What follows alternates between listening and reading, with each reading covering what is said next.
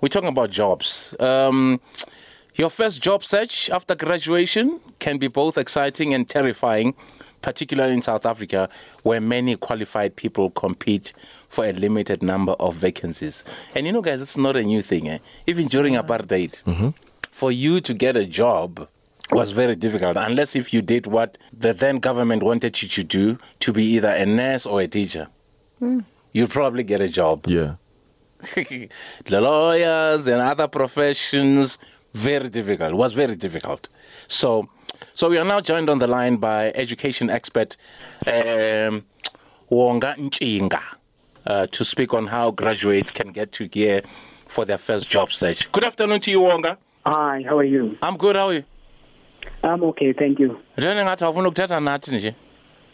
Uh, no, no, no, no ways. I, oh, I oh. was actually looking forward. I even returned the call. oh i've heard oh the great one Glen Lewis no, no, no, no, not at all. I'm actually, it's an honor and a privilege to, to, to have a chat with you. no i'm just playing the fool welcome to the show good to have you on the show Thank you, thank you for inviting us. No, it's a pleasure, man. Listen, what would you say employers are looking for in the 21st century? This job thing is a it's a it's a, it's a tricky thing. You know, especially when you're told that no, we're looking for someone who's experienced.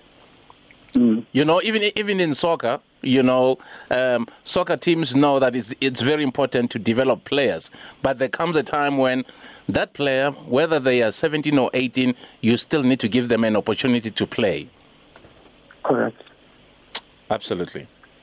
So if you look at, obviously, firstly, the, there's always a rise and a decline on what the employer is looking for. If one looks at the 21st century, for example, and I mean, we can use something like the World Economic Forum to guide us on this trend of um, what is really required from, from, from graduates or employees is the analytical thinking and innovation. I mean, that is Yeah. at the top of the list. And that basically means that you are able to um, think critically and, and, and really take a problem and solve it in such a way that one you are able to break it down into complex uh, a complex problems into into a single and manageable components. Um, I can think of what we have at the moment in South Africa, and that is the load shedding that we have. Yes. If you look into that on its own, we are looking for people, engineers who can come up with the solution. And that is the analytical thinking innovation that is required. Absolutely. So that is, is really top of, of, of the list, um, um, which is really important. The other one that they list is the complex problem solving, as I said earlier on.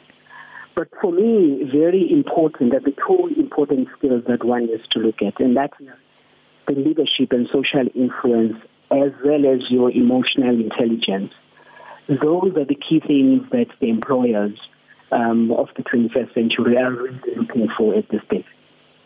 I don't know if that answers your, your question. Yeah, no, no, that's that's that's good enough. I'm satisfied. So, how should graduates, um, you know, prep themselves for for, for, for for the job market? So the job market is a bit challenging. Um, I mean, we, we probably know that the unemployment rate is sitting at 29%. If you drill down into that and look at the youth, it's probably even higher. I think the last time I checked, it was sitting at 53% for mm. on unemployment of the youth. So what is required, therefore, is that once you probably have, let's say you're graduating this year, you need to probably also think of maybe adding another qualification if needs be. So mm. you need to try and differentiate yourself from your peers uh, in the job market, and that is what is required from the graduates. They have to uh, showcase their skill, and when they're getting into the employer, they need to showcase that um, they are ready for this employment. They have to learn and understand the trade very well.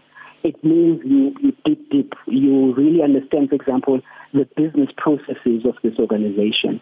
And those are the things that are going to make you to be unique. Um, and in that process, you need to also start studying and ensuring that you have a mixed bag of qualifications. In that way, then you, you are really um, going to be different um, in the job market.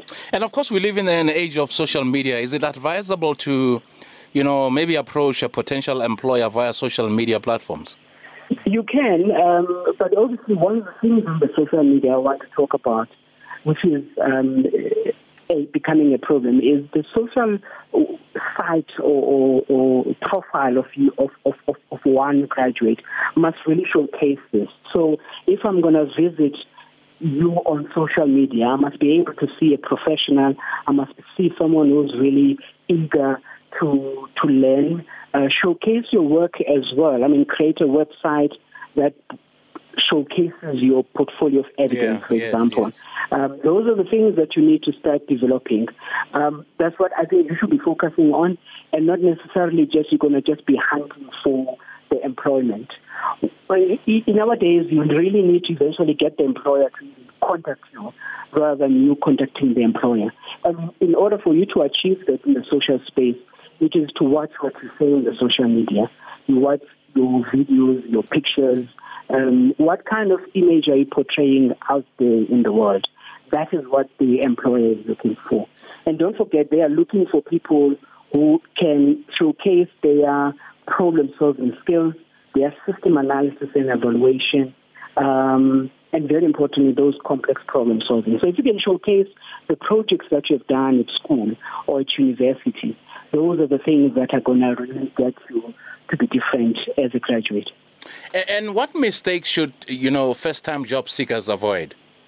I think the first one is just to be true. Eh, so you need to be authentic. Um, you are not going to lie. You're not yes. going to um, misrepresent your, your, your information in the CV. You have to showcase, even if it means that you had made a blunder in the past. But if you can showcase that you have learned out of it, these are the things that I made an error, but I was able to learn out of it, and these are the things that I've learned out of it. Those are the things that the employers are looking for. So we're looking for someone who can really be professional and um, and tell the truth. So ethics come into play. In fact, the World Economic Forum does list the, the ethics as well as very high because they are looking for people who can I mean who can tell the truth. And very importantly, you must also showcase your community service. What else are you doing? Are you volunteering um, at your nearby school? What other community projects are you involved in? Those are the things that are going to attract the employers and really be interested in you because you're not only looking at you, but you're looking at the community and solving the problems of the country. Education expert uh, Wonga uh, Ntshinga, thank you so much for, for joining us on the Glenzito Super Drive on Radio 2000. Thank you so much for inviting us. Pleasure.